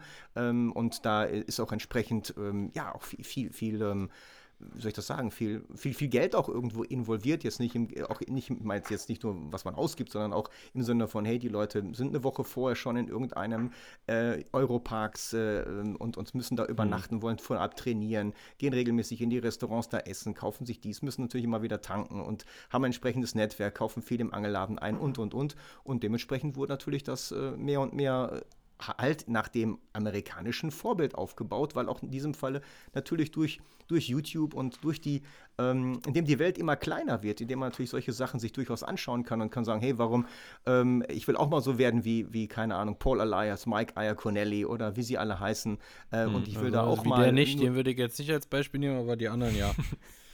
spielt, ja kein, spielt ja keine Rolle. Oder, oder, äh, ne, wie sie, wie, oder Bill Dance, um einer der aller, allerersten Angellegenden ja, zu nennen. KVD. Ähm, kannst du auch. Bitte? Kevin Van Damme K kannst du auch nehmen. KVD. KVD oder wie auch immer. Also das sind so Leute, ja. die, die man kennt und man ne, hat da irgendwie vielleicht irgendwo seine, seine Idole. Ich zum Beispiel muss ganz ehrlich sagen, als ich mit dem, mit dem Stippen anfing, ich wollte immer äh, so wie, so wie entweder zum damaligen Zeitpunkt war das äh, ähm, äh, Kevin Ashes äh, ist ein Engländer gewesen, der hat äh, das Angeln mit einer Caster erfunden. Damals hat man die Madenpuppen in Deutschland weggeschmissen und dieser Kevin Ashes, eigentlich der Vater von ihm, der hat äh, angefangen mit Castern zu fischen, ist auch mehrfach Weltmeister geworden und dann später gab es auch mal den Kremkurs, der Weltmeister geworden ist, ein Deutscher. Und das war immer so mein Traum gewesen, einmal für Deutschland zu fischen äh, bei einer dieser Weltmeisterschaften mit der Kopfrute. Und so haben wir sicherlich auch einige aufgrund der Social Media ähm, Möglichkeiten, die es heutzutage gibt, dass man sich so etwas anschaut und gesagt hat, boah, coole Sache. Ich finde das geil, wenn die da mit, mit diesen fetten Booten in diese große Arena reinfahren in den USA mhm. und dann werden die Leute da abgefeiert. Und das muss man auch selbst miterlebt haben. Ich habe selbst auch miterlebt, als ich damals bei Mans gearbeitet habe, sind wir mal zu so einem Event gefahren und das ist schon wirklich, da kriegst du wirklich Gänsehaut, wenn du da drin bist. Und da sind 50.000 Leute und die feiern dich ab, als wenn du da äh, irgendwie so ein, so ein Rockstar wärst. Ne? Ja, ja, es, also in den USA ist halt wirklich nochmal was, was völlig anderes. Ne? Die, der Stellenwert da vom Angeln allgemein und dann aber eben auch von den ja. Wettkämpfen, beziehungsweise von den Leuten, die dann da diese Wettkämpfe gewinnen, das ist halt schon, äh, ja, also kannst du echt nicht so richtig schon, vergleichen. Ja, ich habe es auch schon du, mit Ja, genau, du warst auch, auch einmal da. dabei. Das ist wirklich geisteskrank. Da steht wirklich die ganze Stadt, in der das stattfindet, steht Kopf, steht Kopf. über das Absolut, Wochenende. Und da kommen Food Trucks und da also, da wird die Nationalhymne gesungen und die Leute ja. haben Tränen in den Augen, Alter, die da stehen, weil die Nationalhymne gesungen wird, weil da welche ja, Angel. Du Tränen in den Augen bei der amerikanischen Nationalhymne. Okay, ich gut. nicht, ich nicht, die Leute da, die Leute da. Da kommen Helikopterflüge und oh, das war verrückt, wirklich. Also ganz so weit ist es bei uns nicht, aber dennoch ähm, sagst du auch, das hat sich halt stark verändert und ist immer mehr ja. zu dem amerikanischen Vorbild auch geworden mhm. ähm, oder nach dem amerikanischen Vorbild hat sich entwickelt und ist halt, also heutzutage ist ja echt, wenn du da nicht irgendwie, weiß ich nicht, 150 PS unterm Arsch hast, selbst mit denen bist du ja nicht jetzt äh, der Schnellste. Nicht also der da, Erste am Spot.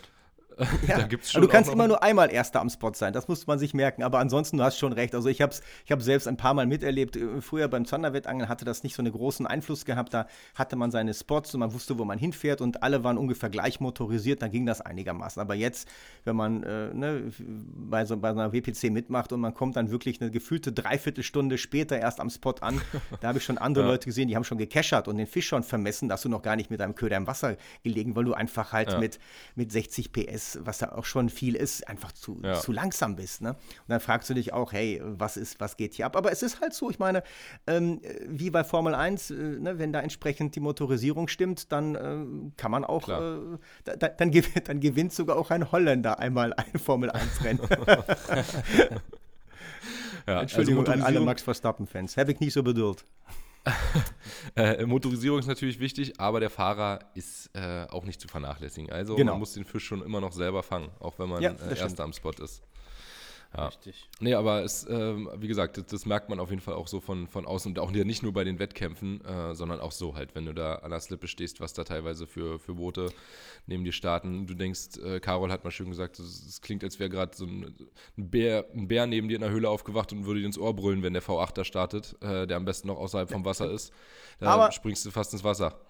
Aber Max, man darf also als letztes zu dem Thema würde ich noch ganz gerne sagen, aber ich habe es oft genug miterlebt, da kommen Leute an die Trailerstelle, auch gar nicht so lange her. Dann äh, hast du halt eine große Trailerstelle in Holland, wo auch mehrere Boote natürlich dann zur gleichen Zeit nach dem Angeln rausfahren. Und man hat sich ja nicht abgesprochen. Die Leute kennst du halt nicht. Die kommen dann an und dann siehst du, dann kommt da so ein, so ein fettes Boot an und ähm, jede Menge PS dahinter.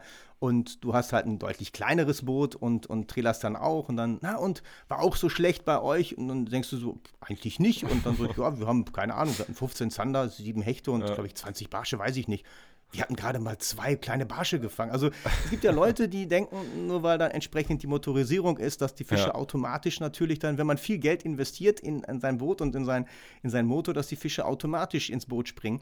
Das ist halt nicht so. Da habt ihr schon richtig erkannt. Man muss schon wissen, wo man ist und wie man die Fische fängt. Ne? Das ist eine Sache. Definitiv. Dass so ein, so ein Boot ist natürlich deswegen auch, ne, wenn man sich en entsprechend für sein Gewässer entscheidet, wo man angelt, sollte man natürlich immer die Sicherheit first im Auge behalten und dann auch mit einem Boot draufs Wasser gehen, das entsprechend auch sicher dich äh, zu dem Angelspot be bewegt und den auch wieder zurückbringt in den sicheren Hafen. Also da sollte man schon drauf achten. Aber ansonsten muss es nicht unbedingt äh, das dickste, fettste Boot sein, das die meisten Fische fängt. Ne?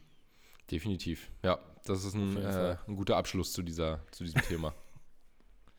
Yoshi, dann bist du wieder dran. Ich habe hier noch weitere Fragen. Allerdings äh, denke ich, dass sie den Machen Rahmen massiv sprengen würden. Ähm, okay, mach, mach aber, schnell. Aber du hast eine Frage, du hast eine Frage, die mich auch brennend interessiert. Und die, die beinhaltet auch so ein bisschen meine.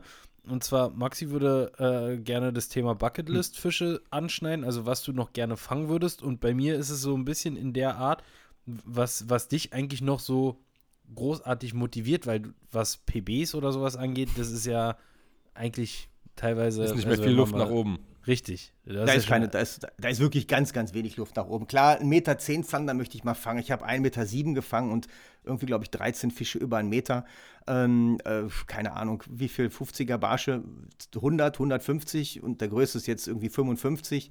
Ähm, und äh, beim Hecht ist es auch so. Mit 20 Kilo Fisch habe ich äh, zwei, glaube ich, gefangen und zwischen 15 und 20 Kilo, keine Ahnung, 20, 30 und auch Fisch von 1,37 ist auch schon ein großer, langer Fisch, obwohl er nicht der schwerste war. Das ist natürlich schon, äh, aber wie heißt das so schön, manchmal muss man ein bisschen Glück haben und auch am richtigen Tag, äh, zur richtigen Zeit mit dem richtigen Köder am, am, am richtigen Platz sein und auch ein bisschen mehr Zeit zum Angeln haben. Wenn jemand einmal in, in, im Monat angeln fährt, der wird natürlich die Chance deutlich geringer haben, so einen großen Fisch zu fangen, als wenn, wenn man schon mal, ich sag mal, jede Woche äh, oder in der Woche ein oder zweimal die Gelegenheit hat, fischen zu gehen, obwohl das mhm. auch schon oft ist bei mir. Also früher habe ich öfter mal schon gefischt, teilweise auch mal auch drei Tage in der Woche. Aber ansonsten macht eigentlich, wenn man viel Zeit hat, kann man auch große Fische fangen. Nichtsdestotrotz muss es ja nicht unbedingt die Größe der Fische sein, was ich zum Beispiel aktuell sehr, sehr liebe, ist, dass ich mir einen, äh, ein Ziel setze, mit einem bestimmten Köder an dem Tag Fische zu fangen. Und wenn ich weiß, ich würde heute jetzt zwar vielleicht mit einem Gummifisch gejickt über dem Boden meinen Zander fangen, ähm, gehe ich dann hin und nehme ganz einfachen Spinjig und fische den ganzen Tag den Spinjig. Und auch wenn ich vielleicht nur einen Fisch fange, dann habe ich ihn aber gefangen, aber genau auf diesen Köder. Und das finde ich halt momentan etwas, was mich triggert. Oder Networm-Fischen, ähm, dass ich den, wenn ich weiß, aha, die Barsche würden sicherlich auf ein Chatterbait über dem Kraut äh, reagieren oder ich würde an der und der Ecke vielleicht ähm, am Boden mit einem Skirte-Jig und einem Krebs vielleicht den ein oder anderen aus dem Wasser lupfen, nee, dann fische ich doch einen Crank. Oder ich versuche dann doch mit einem Networm über dem Gewässerboden ganz langsam zu jiggen, äh, so, so, eine kleine Ecke immer Stück für Stück aus, abzusuchen, während meine Kollegen schon gut Fische gefangen haben auf dem äh, Texas oder Carolina Ring mit einem Krebs dahinter. Das ist so eher so das, was ich aktuell mache und was mich natürlich immer wieder ähm, neu aufbaut, wenn ich dann vor allen Dingen merke, hey, ich, wenn ich an dem Köder ein bisschen hier drehe und an der Montage dort ein bisschen drehe und schon wird da ein Schuh draus und ich fange besser mit. Das ist momentan der Trigger, den ich so toll finde und der mir auch das Angeln definitiv niemals irgendwie überdrüssig werden lässt. Das ist auf jeden Fall, äh, finde ich, was, was nachvollziehbar ist. Das ging mir zum Beispiel äh, so, als ich mal dann, weiß nicht, mit der Fliege angefangen habe oder sowas. Oder hm. ähm, ja, du hast halt mal andere Sachen probiert und äh, wenn das dann, wenn das dann klappt, also wenn so ein Plan einfach aufgeht, den man sich äh, vornimmt, dann ja, ist das, da habe ich, hab ich neulich einen geilen Spruch gelesen ähm, hm. bei, bei Sims auf der äh, Seite bei Instagram, Sims, auf der Sims-Phishing-Seite. Die haben geschrieben, Was, ich habe den gerade, während du gesagt hast. Ich dachte gerade, Sims, das ist doch so ein Computerspiel von ganz früher gewesen. Hat, was hat der da Nee, mit Doppel-M. Mit Doppel-M. Okay. Äh, bei, bei Sims habe ich was gelesen. Ich habe es gerade, äh, während du davon erzählt hast, habe ich gesagt, ich guck mal schnell, ob ich das nochmal finde. Und ich habe es hier parallel auch ge gefunden, der Spruch. Und zwar steht hier unter dem äh, Bild oder unter dem ja? kleines Video: uh, Happiness is rarely defined by the fish you bring to hand. It's all about the experience. And the experience ja. almost always outweighs the catch. Also für die Leute, Amen. die äh, Englisch nicht so mächtig, Amen. dem Englischen nicht so mächtig sind, äh, die, die ähm, das Glücksgefühl beim Angeln ähm, ist häufig nicht davon definiert, äh, was man für einen Fisch fängt, sondern ähm, durch, die, durch das Erlebnis. Und ja, äh, das Erlebnis ist meistens mehr wert als äh, die Größe vom Fisch. Völlig, völlig, richtig und ich meine, die äh, abschließend zu dem Thema von, von meiner Warte zu sagen, ähm, ich kann das nur bestätigen, das war früher genauso und auch alle die, die jetzt vielleicht mit Raubfisch nicht ganz so viel an der Mütze haben, ab und zu mal einen Barsch rauskitzen wollen, aber ansonsten auch noch Spaß haben am Stippen oder auch am Karpfenangeln, entsprechend das, was gerade in der Saison läuft oder im Jahr entsprechend läuft. Ähm, es gibt nichts Geileres, wenn man hingeht und macht am Abend zuvor sein, sein Angelfutter fertig und nächsten Tag fängt man damit super gut oder man macht seine Boilies selber ja. und macht dann noch so eine besondere Note rein und dann kriegt man wirklich den tollen Fisch nachher gefangen. Das ist, äh, da wird, da wird da richtig eine, eine runde Sache draus und das kann man eigentlich, ähm, ja, damit auf einen Punkt bringen, was du gerade äh, mit dem Sims-Spruch gesagt hast.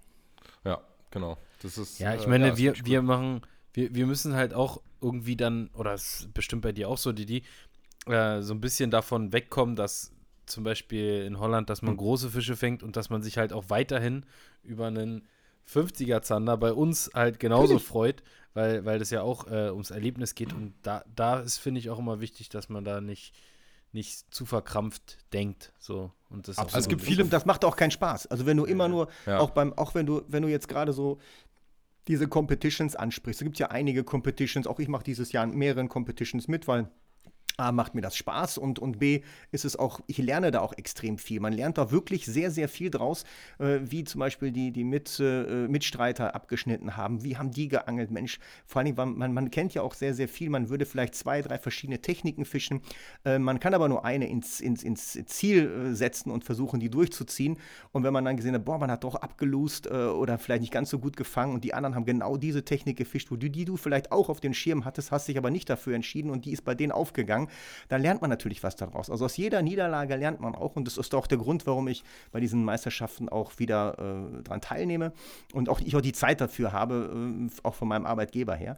Und deswegen macht das auch so ein, so so ein Riesenspaß, aber nicht, wie du schon richtig sagtest, nie immer den, den, den Fokus vergessen, ähm, warum man das macht. Es muss alles natürlich noch im Rahmen bleiben, es muss Spaß machen und das ist ganz, das ist ganz entscheidend. Ne? Ja, definitiv. Und Joshi hat ja meine Frage quasi oder eine meiner äh, beiden Fragen, die ich noch hatte, äh, schon so ein bisschen angeschnitten. Gibt es denn bei dir, was ich bei dir noch ja. nie so richtig gesehen habe, war zum Beispiel, wenn, wenn wir, ähm, ja. also um den Satz erstmal zu Ende zu führen, bei dir habe ich selten gesehen, dass du irgendwie im Ausland großartig warst, egal ob es jetzt mal Bass war oder ob es im Tropen irgendwo ja. Salzwasserfischen war oder äh, weiß der Geier. Wenn ich bei uns jetzt hier im Podcast zum Beispiel auch oder auch so in der hm. Gruppe, wo wir, in den Gruppen, wo wir uns drüber unterhalten, was wir gerne mal fangen wollen, da kriegst du meistens tropische Fische zu hören als Bucketlist. Okay. Ist das bei dir auch so oder was? GT, du hast du so Mahi, Mahi. Genau, Eigentlich, sowas. Vielleicht, vielleicht habe ich auch noch nie den, ähm, das Bedürfnis gespürt, weil ich so einen Fisch mal an der, an der Strippe hatte, dass ich äh, sage, oh, dieser Drill war so geil, der hat jetzt komplett mein ganzes Angelbewusstsein geändert.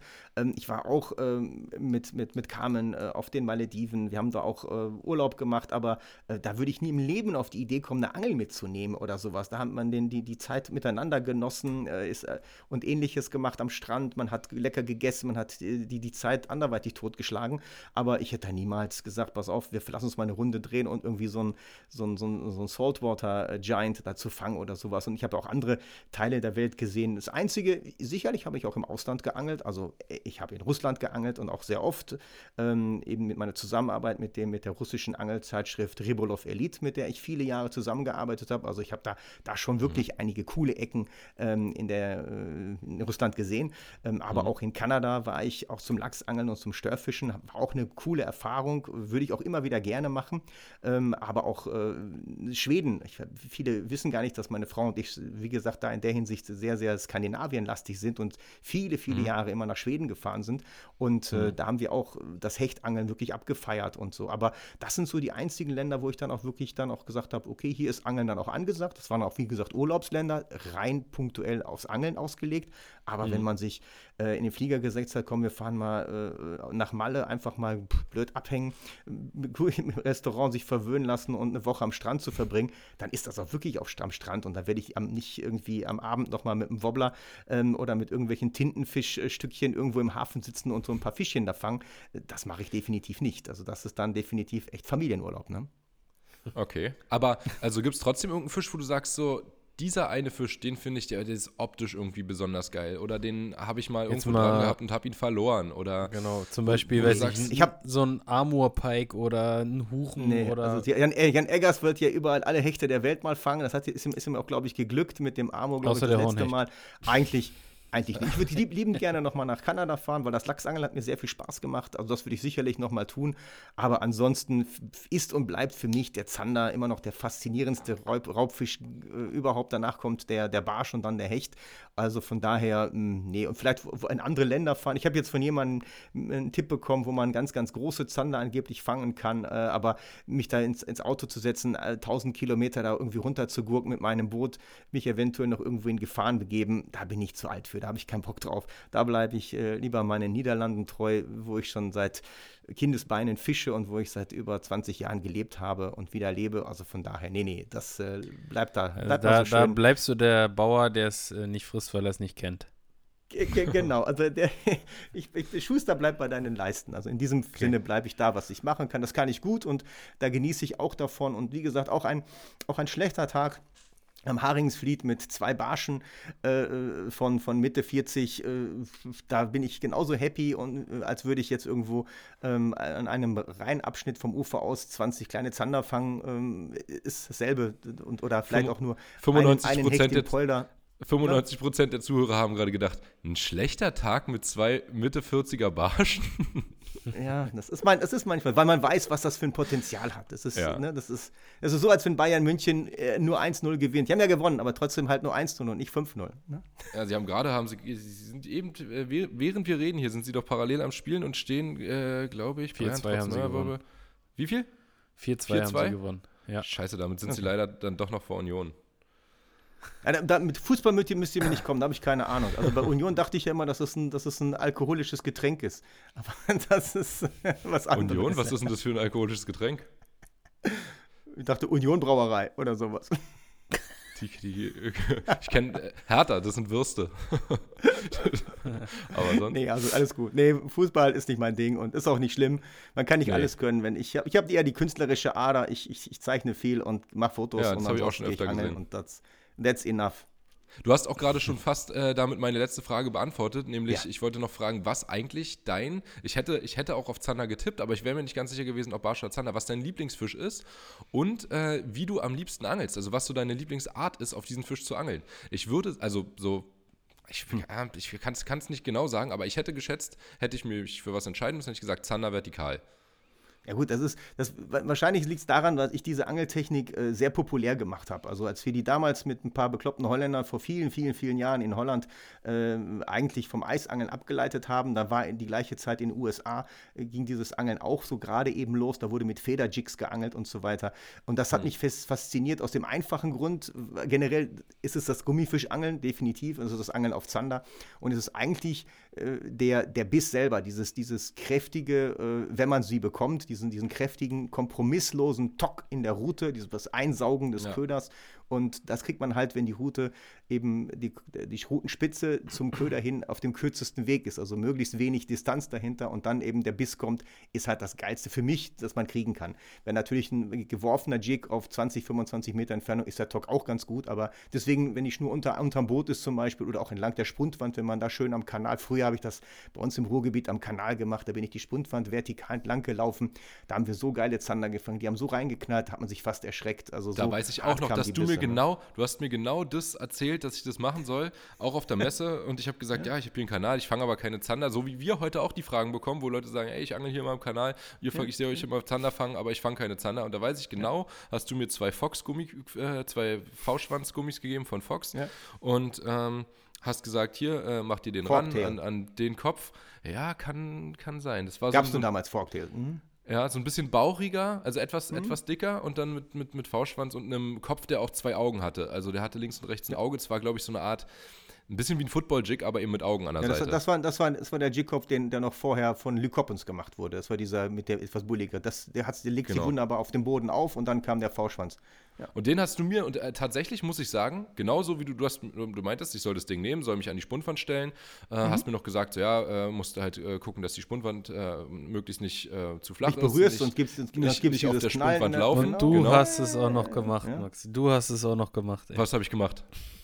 Das, was, was, was, was mir gesagt wurde. Ich habe es genauso, genauso gemacht und habe natürlich keinen Zander gefangen, aber ah. ähm, das lag daran, also ich habe an diesem Platz viel geangelt schon und ich ja. glaube, ich habe bis heute da pff, drei Zander gefangen, wenn es hochkommt. Und das bei bestimmt 100 Angeltagen, die ich da hatte insgesamt. Also da okay. sind halt einfach mal sau wenig Zander. Äh, aber genau so angel ich eben an anderen Stellen jetzt immer noch, nämlich runterlassen, kleines Stück hochkurbeln, dann ja. äh, ein paar Meter laufen, wieder den äh, Köder einmal zum, zum, Grund führen, genau, dass du immer noch weißt, du bist äh, in der richtigen, auf der richtigen Tiefe. Und das mache ich nach wie vor. In Holland hat mir das schon extrem viele Fische gebracht, ähm, ja. an Kanälen hier in äh, Sachsen, Sachsen-Anhalt, äh, aber auch in Berlin ähm, hat es schon äh, gut funktioniert. Also das mache ich tatsächlich noch genauso. Und ähm, bringt auch definitiv Fisch und das kann ich jedem nur empfehlen. Und man hat ja sehr, sehr viele ähm, ja, aus Menschenhand geformte Gewässer, sehr viele Kanäle, die sehr monoton sind und da ziehen die Fische halt lang, entlang der Spundwand. Und wenn man dann sich leicht bepackt hat, einen kleinen Rucksack und äh, dann kann man ein bisschen laufen und macht das auf diese Art und Weise, ist man absolut ähm, erfolgreich damit, hundertprozentig. Ich habe das auch schon so oft gemacht. Ähm, auch in Holland haben wir das gemacht, Maxi, kannst du ja, dich ja, erinnern? Klar. Ständig. Das ist einfach so unfassbar äh, geil, weil halt, wenn du viele Kanäle in der Nä Nähe hast und Spundwände, dann äh, ist es echt, macht es mega Spaß. Ich habe tatsächlich äh, ja. gerade zu dem Thema ähm, jetzt gerade die Aufnahmen gemacht, denn ich habe probiert, mit der Eisangel ähm, vertikalen Zander zu fangen. Und ähm, geglückt? Ja, natürlich. Es ist, es ist geglückt, ja, aber mit kleinen Umwegen, weil ich musste erstmal bei uns in der Region hier überhaupt ein Gewässer finden, hm. wo es eine Spundwand gibt. So, und oh. wo es dann halt auch so tief ist, dass du da angeln kannst. Es gibt einfach bei uns so wenig Gewässer. Aktuell keine Schonzeit ist. In Berlin gibt es genügend Spundwände. Richtig, in, äh, in, Berlin hätte, ja, aber das ist Wasser auch eigentlich nicht tief genug, wo du, also, wo kannst ja. du in Berlin also, vertikal die Spundwand äh, also es reichen, es reichen eigentlich zweieinhalb Meter. Wenn das Wasser ja. zweieinhalb Meter und tiefer ist, dann reicht das schon. Es muss halt, es muss halt entsprechend eine gewisse Trübung haben, ne? Dass Richtig, Fische sich das, ist halt, das ist halt auch mein Westhafen. Ja, das ist aber auch so klar mittlerweile. Ja, eine Nachtzeit. Westhafen nachts. Das hatte ich neulich erst in einem Video erwähnt, ja. aber da war ich schon ewig nicht mehr und die letzten Male, die ich da war, habe ich nichts gefangen. Aber da habe ich auf jeden Fall vertikal genauso auch äh, schon Fische gehabt. An, ansonsten ja. kein Problem. Äh, Rhein-Herne-Kanal, Wesel-Dattel-Kanal, Dortmund-Ems-Kanal, da gibt es so viele Kilometer, da kannst du, wenn Mitte, du hier anfängst zu laufen, da ja. bist du, dann, dann ist, dann ist da dein Kind nachher in der Uni, wenn du fertig bist mit all den Kilometern. Ja, ja. Mittellandkanal auch, der geht ja immer komplett durch. Ja. Auf jeden Fall äh, war das gar nicht so einfach, erstmal was zu finden. Aber das Geile ist, es ist mir geglückt. Und es äh, war echt geil. Du kennst den, du kennst ja das, äh, den kleinen Clip, Max, den ich dir schon mal geschickt. Äh, ich habe es halt auch live auf Kamera. Ich habe es live auf Kamera und das ist ganz geil. Stark. den Biss, den Biss und den Fisch und das war echt nice. Wird ein okay. schönes Catch and Cook, ja. Lässt, lässt, lässt, apropos die, Cook, lässt ihr mich jetzt ins Abendessen gehen? Ich, ich eine Sache grad, noch. Ja. Ich habe eine kleine Frage noch. Bitte. Nimmst du eigentlich auch ab und zu mal einen mit, Didi? Oder? Ja, ähm, ich, bin, ich bin kein, ich esse sehr gerne Fisch. Ich ernähre mich auch sehr gut. Muss man ja irgendwann, wenn man die fünf davor hat, sonst wird das nichts. Und, äh, und deswegen, äh, ich fische wirklich sehr, sehr gerne esse ich Fische. Aber äh, Zander finde ich jetzt nicht unbedingt den, den besten Speisefisch, weil bei mir muss der Fisch nach Fisch schmecken. Hört sich zwar kurios an, es war ein sehr beliebter Küchenfisch, sicherlich der Zander, weil er neutral ist und dem Küchenchef natürlich einen sehr großen Spielraum bei der Zubereitung bietet. Also ich würde einen, einen, einen Barsch oder auch einen Seebarsch oder Wolfsbarsch, eine Makrele oder selbst ein, ein eingelegtes Rotauge, wie Oma das früher gemacht hat, immer vorziehen äh, einem Zander zum Beispiel. Beispiel. Oder ich kenne auch Leute, die können Echt, hervorragende ähm, Hechtklößchen machen und da so Frikadellen generell Fischfrikadellen aus Brassen. Schließe ich mich sofort an, esse ich gerne mit. Also von daher.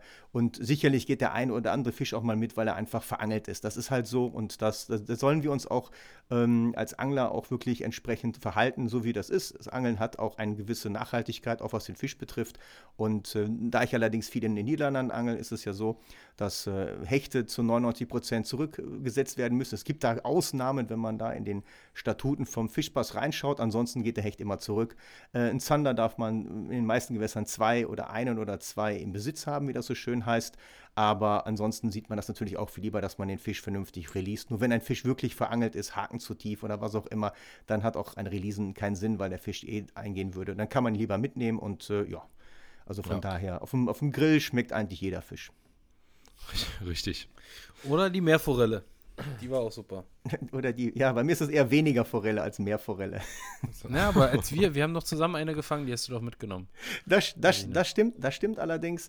Die hat auch meine Frau zubereitet auf die alte traditionelle Art und Weise, einfach in der Pfanne. Mm, also Müllerin-Style mit, mit ganz viel Mehl Das und geil. Panade. Das war super lecker gewesen. Ähm, aber ansonsten, äh, wie gesagt, wenn, wenn es nicht sein muss, ähm, dann äh, den Fisch schon behandelt zurücksetzen und alles prima. Super. Man will ja Alles klar. schließlich auch noch nächsten Tag und nächstes Jahr und in zwei Jahren auch noch Fische fangen und nicht in eine Situation geraten, wo es dann nachher heißt, was ich ja von vielen Leuten oft höre, die dann äh, in der Vergangenheit an einigen Stellen säckeweise, die, was kein Limit war, säckeweise die Zander weggetragen haben und dann gejammert haben. Von Jahr zu Jahr wird ja immer schlechter, fängt man ja kaum noch Fische und da sage ich ja immer an die eigene Nase fassen. Ne? Ja, Ja. das äh, definitiv. Aber ich glaube, davon sind wir zum Glück äh, in, bei vielen Leuten mittlerweile ähm, weg, dass das so Weit von extrem. entfernt, ja. Das Extrem hoffe ich ist. auch. Ein paar Cool. schwarze Schafe gibt es noch, aber Naja. Genau, die Minderheit. Richtig. So, Didi, vielen, vielen Dank für deine Zeit. Ich habe Ja. zu danken. Es hat mir richtig viel Spaß gemacht und ich hoffe, der ein oder andere Zuhörer, der hat nicht nach zwei Minuten sofort weggeschaltet. Und äh, wie gesagt, wenn, wenn ihr mal ihr Lust habt, schaut mal bei mir auf meinem YouTube-Kanal rein. Da gibt es ab bald wieder äh, entsprechendes äh, anzuschauen. Und ähm, ansonsten äh, sind es drei Messen, äh, wo ich bald sein werde. Einmal in, in Wels, in Österreich, dann in Bern, in der Schweiz und dann am Ende des Jahres in Berlin wieder. Sehr schön. Ja, Cool. cool. Alles Dann klar.